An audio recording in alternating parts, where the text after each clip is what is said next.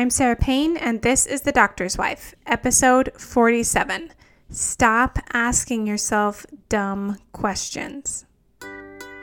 This is The Doctor's Wife, a podcast for the woman who supported her husband through a decade or more of medical training, and who's always held everything together at home, and who's ready to take a little more time for self care because she knows that there's no way she can take care of the people she loves unless she takes care of herself as well.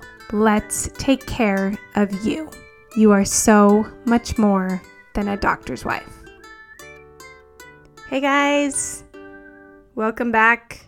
I am here with a little inspiration station for you before we dive right into this hot topic of dumb questions. I know I've talked about Austin Kleon on the podcast before, but have you looked him up? Because if you haven't, you really should. He is the author of the New York Times bestseller Steal Like an Artist, and he also wrote Show Your Work and a new book that just came out called Keep Going. And the thing I love about Austin Kleon is he's so creative, and his books, even the shape of his books, are like not standard. They're like a square. I think they're like five by five or something like that. And he incorporates art into all of his work, but that's basically all of the books that I've read by him, or uh, which are everyone except for Keep Going, are about how to like access your own creativity. And they're short and easy to digest, but they're at the same time full of nuggets of truth and they're super entertaining as well. Like so entertaining. So I highly recommend them. I first read Show Your Work and then I just got my hands on Steal Like an Artist last week. I read it in a couple of hours all together interspersed. And it's so good. And one of the things that he talks about is how bad weather leads to better art. And I want you to think about something that you're creating in the world, like whether you're building your own business or you love to bake or you have some kind of craft that you're honing. And we're going into like fall, and fall is wonderful, but oftentimes it gives people the reminder that winter is on its way. And so they start to feel anxious and nervous about the snow and all of that. And so thinking about how bad weather leads to better art, I think that's just brilliant because when we can't go outside and go to the beach or go for a walk, then we're kind of forced to create something inside of our homes, right? It gives us the opportunity. So that's how I'm going to look at winter this year. That it's a great opportunity for me to create more inside my home because of the bad weather going on outside. Now, you guys, are you all on my email list? Because I send it out once a week. It's called Friday Favorite and it's short, like you can read it in usually probably about 30 seconds and sweet. And I just offer you like a little bit of wisdom and encouragement to get head on into your weekend. And I must say, like, they're really good. They're really good. And I've gotten a lot of positive feedback about them. And so go sign up for my email list if you haven't, all right? Get on Friday Favorite. You can sign up at sarahpayne.com. And I'll even send you a free video with, with your sign up. So go check it out. But let's move into this exciting topic, all right? Dumb questions. Stop asking yourself dumb questions. So, when you were in elementary school, you, like me, were probably taught there's no such thing as dumb questions. Any question is valid. But I disagree, all right? We're going to talk about dumb questions and how you can stop asking yourself so many dumb questions. Can you tell? I'm like, I'm like yelling into the mic. I'm so fired up about this. I see it so much with my clients, and I used to see it myself so much more than I do now. So, here are some examples of dumb questions. We ask ourselves them all the time and they and they feel terrible, all right? Questions like what's wrong with me? Or why can't I figure this out? Or will I ever get this right? Or why can't I lose weight? Why can't I stop yelling at my kids? Why can't I get up and exercise when I say I will? What is my husband's problem? Why aren't my kids better behaved? Why do I have to do everything around here? Why is my opinion not valid? Or who does so and so think she is? Or why can't I keep commitments to myself? Now, The answer to just about every one of these questions is either there's something wrong with me or there's something wrong with them.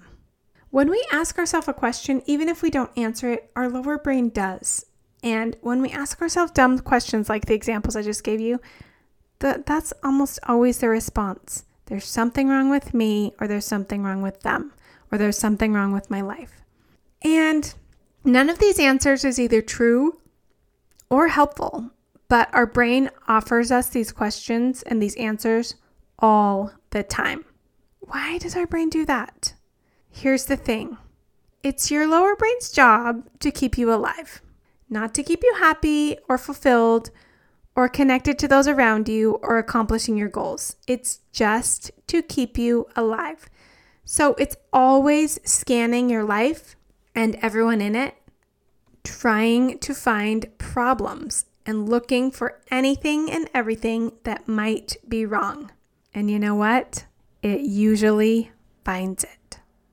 And in order to keep your brain from running wild, it needs constant redirection. And that can come in the form of questions. It can come in the form of asking good questions. And learning to ask good questions is really important to redirecting your brain and getting what you want out of life. And so, we're going to talk about learning to ask good questions in motherhood, in your marriage, and in your relationship with yourself. So, let's start with motherhood. Here are some bad questions that we might ask ourselves in regards to motherhood. What if I'm screwing them up? Or why don't they listen? What is wrong with them? Or how can I get her to do what I want? I asked myself this question quite a few times with my daughter. She's very different than I was at her age, and I think for a long time I kind of without even really recognize it, like I tried to fit her in this little box of who I thought little girl, what I thought little girls should be like. And there was an opportunity for me not too long ago to practice allowing her to be herself and to stop asking myself the question, how can I get her to do what I want? Because I wasn't being very successful with that question. So she loves the movie Into the Spider Verse. And one of the characters on there, her name is um, Spider Gwen, and she has like half of her hair is shaved on one side.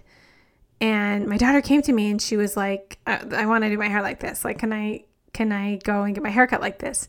And initially I was like, no freaking way. Do you know how long that would take to grow out? You're going to like it for like two seconds and then you're going to hate it and just want to grow it out. But then I thought about it and I thought, okay, what are the stakes here? Like, it's just hair, and I can not allow her to do it. And I like, I was kind of within my control, right? I mean, she could take matters into her own hands and cut her own hair, but she probably wouldn't. Or I can just like give, let use this as an opportunity for her to just express herself and cut her hair however she wants because I mean, it's her hair. And so I did. I did. And you know what? she loved it. She totally loved it for like a whole summer. and now she's growing it back in. And you know what? Or growing it out, I should say. And that's totally fine. Like, Sarah a few years ago would have, the Sarah who tried to control what she wore to family pictures, would have totally tried to micromanage her and control how she cut her hair. But as I've gotten into thought work and learned a little bit more about people and about human behavior, I just kind of stopped asking myself, like, how can I get her to do what I want? And instead, like, I just thought, well, is this a way that she can express herself? And the answer was yes. And so I let her do it. But like I said before, when we ask ourselves questions like, what if I'm screwing them up? Even if we don't logically answer it with our higher brain, our lower brain an- answers it. And our lower brain almost always answers it with, you're totally screwing them up. So let's think about some questions that we can ask ourselves in regards to motherhood that are a little bit more useful, that aren't so dumb. Questions like How can I feel more connected to my kids today? And in what way can I create memories with them? This is one of my favorite ones I've been asking recently because I've noticed that it's kind of a habit in my family that we create a lot of celebrating around food, which is fine, but I've wanted to look for different ways to celebrate and interact and connect with my kids. And so I like to ask myself, in what way can I create memories with my children that don't involve food? Now, please don't hear that I think there's anything wrong with memories with food.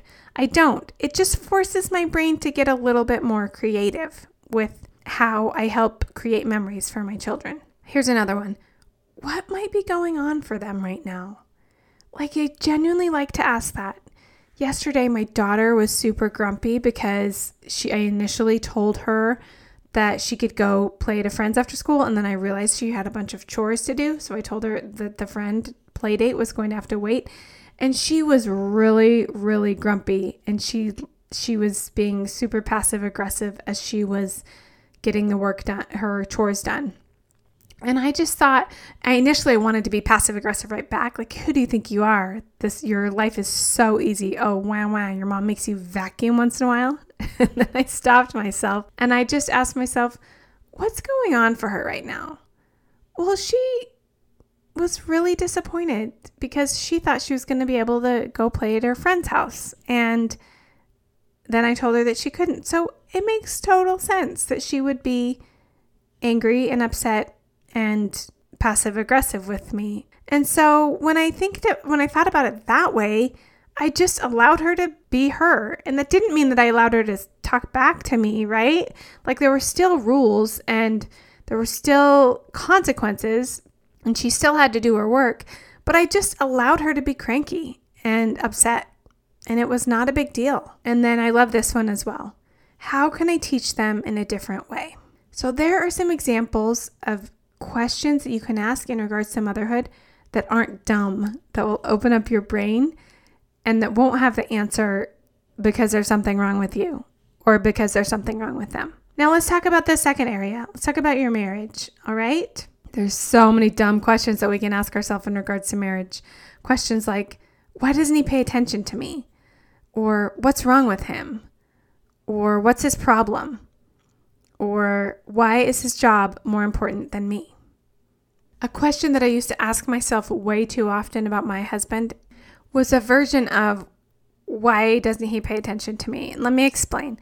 My husband really is fascinated with politics and political shows, and he doesn't have strong opinions either way about either uh, any of the parties, but he really loves to watch see what CNN is saying and then see what Fox News is saying and see what MSNBC is saying. And he loves to watch those like Sunday shows that where they do like roundtables and stuff like that and evening shows like Tucker Carlson and for years I it was this version of like why doesn't he pay attention to me? Like why is he watching these shows, you know? And when I started to instead ask myself what does he find interesting about politics? all of a sudden, I wasn't making him watching the political shows means something about me and how he cared more about politics than me or how he didn't find me as interesting as politics or anything like that. Suddenly, I was able to see, like, oh, he's totally fascinated with human behavior and he loves to watch it play out in the political realm. And in that regard, like I totally get it because I'm fascinated with human behavior as well. And now it doesn't mean that I still don't like political shows to watch them for myself. And it doesn't mean that I always sit down and watch them with him. But just knowing that, like, that's why he enjoys them is really helpful to me in understanding him better. And sometimes he watches them and I go read a book, and sometimes I sit down and watch them with him. And sometimes I say, hey, how about we do something else? How about we turn off the TV and go do something else? But for years, I was answering the question, why does he pay attention to me with some version of like he doesn't care about me as much as he cares about these dumb shows. and now I see it in a totally different light. I lo- like I actually in- enjoy the fact that he enjoys politics and particularly like how humans interact in regards to politics and the news. So some better questions that you might ask yourself in regards to your marriage might be this. What can I do to feel more love for my husband today? Or I wonder what his biggest worries are Have you asked yourself that in a while? You might be very interested in the answer. Like the things that sometimes our spouses worry about have surprised me personally. And just like the weight that they sometimes carry in regards to family and their career and how much they really feel is at stake in regards to healthcare and taking care of their patients and then providing for their family as well. Another good question is what's hard for him right now? And like the question that I, similar to what I asked myself in regards to him and, and politics, what does he love about? And then insert whatever it is that he likes to spend his time doing. What does he love about football or the news or golf, whatever it is. And here's one of my other favorites. What are my favorite things about him? And when you ask yourself good questions like these, smart questions like these, your brain automatically goes to work to find the answer. And they are answers that are so much more useful than the dumb questions that we sometimes ask ourselves that all, almost always lead to the dead end road of there's something wrong with him or there's something wrong with me. Now, the third area where we can work on asking ourselves good questions instead of dumb questions is in our relationship with ourselves. Honestly, you guys, how many times do we ask ourselves, What's the matter with me? And the answer to that, your brain almost always says, There's something really the matter with you. There's something wrong with you, or you're broken in some way. So let me reassure you that you are not, that there is nothing wrong with you. Really, I like I want you to hear me if you're listening to this podcast. There's nothing wrong with you. Like you are perfect just the way you are. You are valuable and important, and nothing about you needs to change in order for that to be true. But we often ask ourselves, What's the matter with me? Or another one of my favorites, Who do you think you are? Which is some version of, You're not worthy of this, whatever it is that you're doing, or you're not valuable enough or you're not important enough. And those are lies. They're all lies. So instead, let's think about some more important and valuable questions that we could ask ourselves. Questions like, What can I create today? And who can I love today? And who can I help today? Or I love to ask myself this when I'm feeling like overwhelmed What do I need right now? Like I just like to pause and be like, what do I need right now? Do I need a nap? Do I need to like take 5 minutes and just be by myself? What is it that I really need right now? And then my very favorite question that I got from the one and only Jody Moore is what feels most like love? When I'm presented with any kind of problem or situation, what feels most like love? And I'll tell you what never feels like love beating yourself up. That is not love, my friends.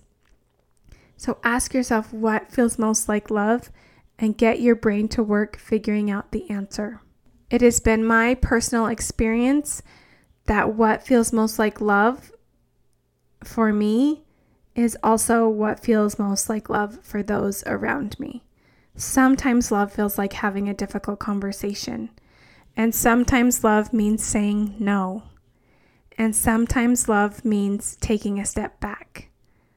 But what feels most like love is a great question to ask yourself in regards to your relationship with you, as well as in your regard to relationship with your marriage and your husband, and in regards to relationship with your children and with motherhood. Have a great week, you guys. I'll see you next time. Hold up just one second. I have created a video training series for you, the doctor's wife, to help you enjoy your husband's next on call weekend. Did you know you don't have to suffer through it? I will teach you exactly how to thrive during that weekend and to start rediscovering yourself as a person. So head on over to sarahpayne.com and get your free video today.